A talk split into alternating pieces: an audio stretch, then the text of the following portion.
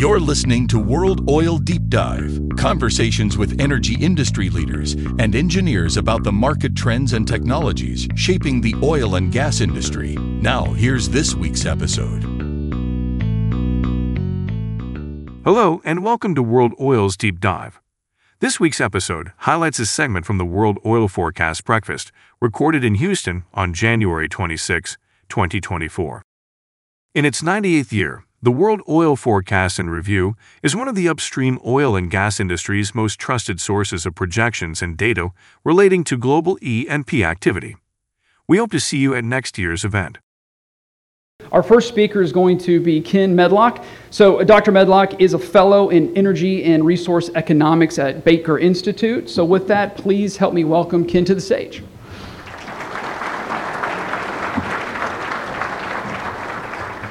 Well, it's a pleasure to be here. Um, I was telling folks at the table that my talk is probably going to be a little different than what you expected. Uh, and it's largely because of uh, the experience, really, over the last several years in discussing forecasting. Been a lot of very eye opening meetings and engagements that we've had at the Baker Institute. The Baker Institute is a public policy think tank. We have a lot of different programs. The energy program is our largest program. We do a lot of work with different agencies in government, um, uh, DOD, DOE, Department of State, um, Commerce, uh, you name it. We, we have sort of our fingers in the pie uh, in thinking about how to solve some of the most difficult and complex problems that there are. Uh, we also engage with governments around the world. A lot of times, and this shouldn't be that big of a surprise, you'll have a lot of different government institutions, ministerial delegations, whatever, come through Houston for a variety of reasons. Uh, Houston has a second largest consular corps in the, in the nation, so it's a lot of touch points here. Uh, but they come through and they ultimately want to meet with us. And so over the last decade or so, we've hosted on average 23 different delegations every year. Um, and they're from everywhere. And what's really been eye opening about that is the perspective they bring in conversations about energy. Uh, and that ultimately includes everything and oil, right? So the one thing that has sort of resonated with me is that we all view the world from where we sit. So, what we think about the future of oil, the future of gas, the future of electric power, the future of decarbonization efforts, whatever the case may be, it's very much tainted by where you sit or shaped by where you sit. So, when we're looking forward and we're thinking about what's coming next, we have to recognize that priorities are often very different, and so that helps shape policy, that helps shape your view of the future, because every day when you wake up, you look out your window, and depending on where you are in the world, it will shape exactly what you see. So if you're sitting in Beijing, the view of the world is very different than you're, if you're sitting in Houston, than if you're sitting in New York City, than if you're sitting in Lagos, Rio de Janeiro. I can go around the world, and it's literally different everywhere. And that is a really important point that ultimately we hope comes out in forecasting efforts, but it doesn't always. Interested in all things oil and gas? We've got a podcast for you The Energy Pipeline. Join us each week as we cover the latest trends, transformations, and success stories alongside various key figures from the world's leading energy companies and beyond. Listen to The Energy Pipeline wherever you stream your podcasts or visit cat.com slash energy pipeline.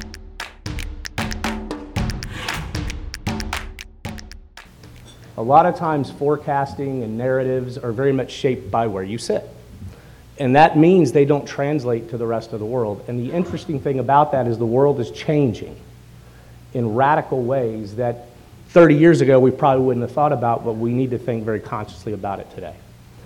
So, what does the world of energy look like? And I've got you know a few slides with, with you know data that I'm going to show you. I wouldn't be a good economist if I wasn't showing you slides with data. So, um, what you're looking at here are basically two graphs, same scale vertically total energy use by source for the OECD and the non OECD. So the OECD collectively is countries of North America, Western Europe, Central Europe, most of Eastern Europe, um, Australia, Japan, Korea, New Zealand, uh, Chile, and there have been a couple of new additions over the last 18 months as well. But it is collectively the wealthiest group of countries in the world. Uh, it is the group of countries that drove all previous discourse for the last 150 years about industrialization, trade policy, geopolitics, you name it, they were at the center of it. So it shouldn't be that surprising that any conversation about energy really centered on what those countries were talking about.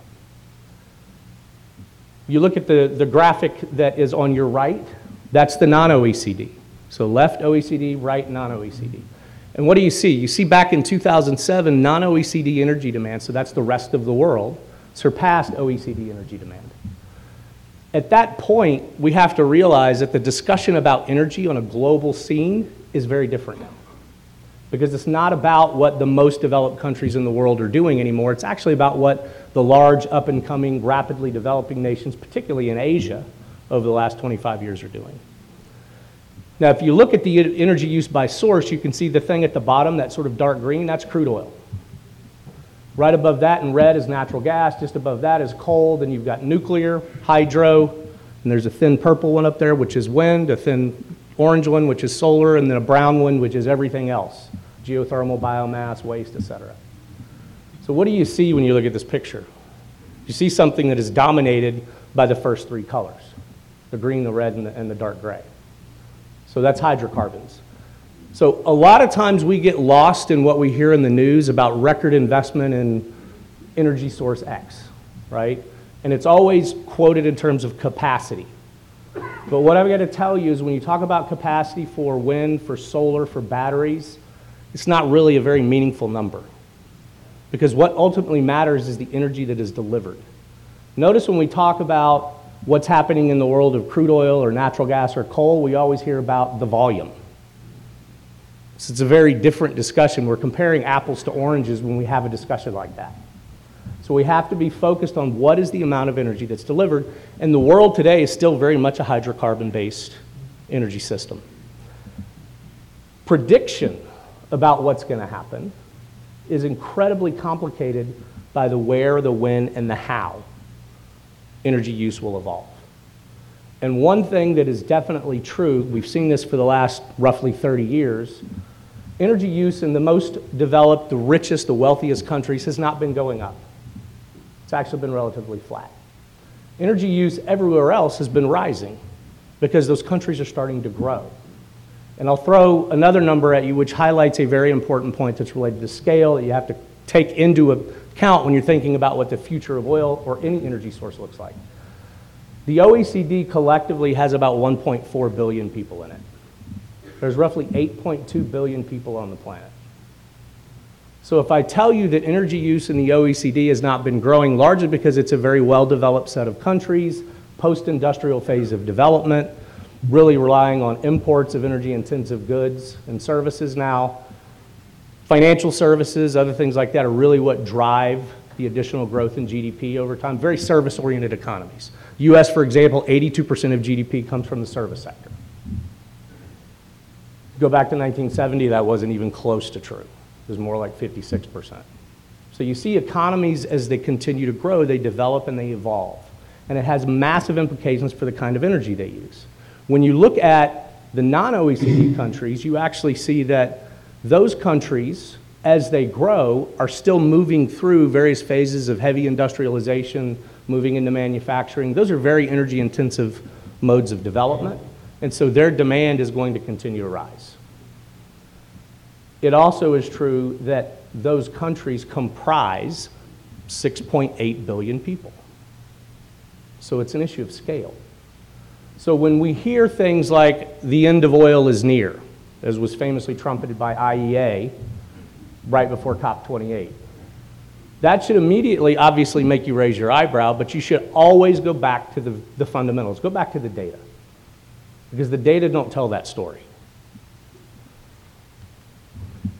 Global oil market has been growing. This is a, a picture of the change in demand on the left and the change in supply on the right by country.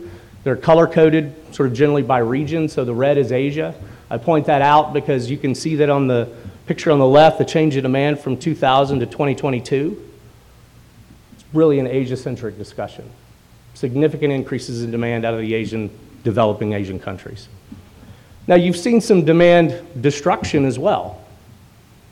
Japan is really, in Korea, you've seen, you know, flat to declining demand, particularly declining in Japan, but then you've got a host of countries that are situated in Europe and US where you really haven't seen much growth at all and even decline in oil demand. But, okay, so there's some decline there, but we're still only talking about a really, relatively small fraction of the world. On net, you've seen over that 22 year window, and this includes COVID, the global oil market has grown by 20 million barrels a day. That is not a story of decline, not even close. And what's interesting is I remember sitting in a, a major conference, it's really academically oriented, it's the American Energy Association conferences every year back in 2015. And I had a discussion, uh, it was on a panel discussion. We both made presentations about the future of oil with um, the head of uh, the energy practice at McKinsey. And back then, they had just recently published some views that the world oil market was going to enter into a steady, slow decline by 2024. Well, I don't know if you've looked at the most recent analysis out of that same group, it's now 2030. So we can keep moving the goalposts. Eventually, it's going to be right. But at some point, you have to recognize that the fundamentals still matter. Thanks for tuning in to our show. Please check out the show notes for the links we discussed in the podcast. We value your opinions, so if you have any questions or comments, kindly email them to us at deepdive at worldoil.com. Additionally, we'd appreciate it if you could rate us on your preferred podcast listening app. Lastly, don't forget to visit worldoil.com for the latest technical articles and news about the oil and gas industry.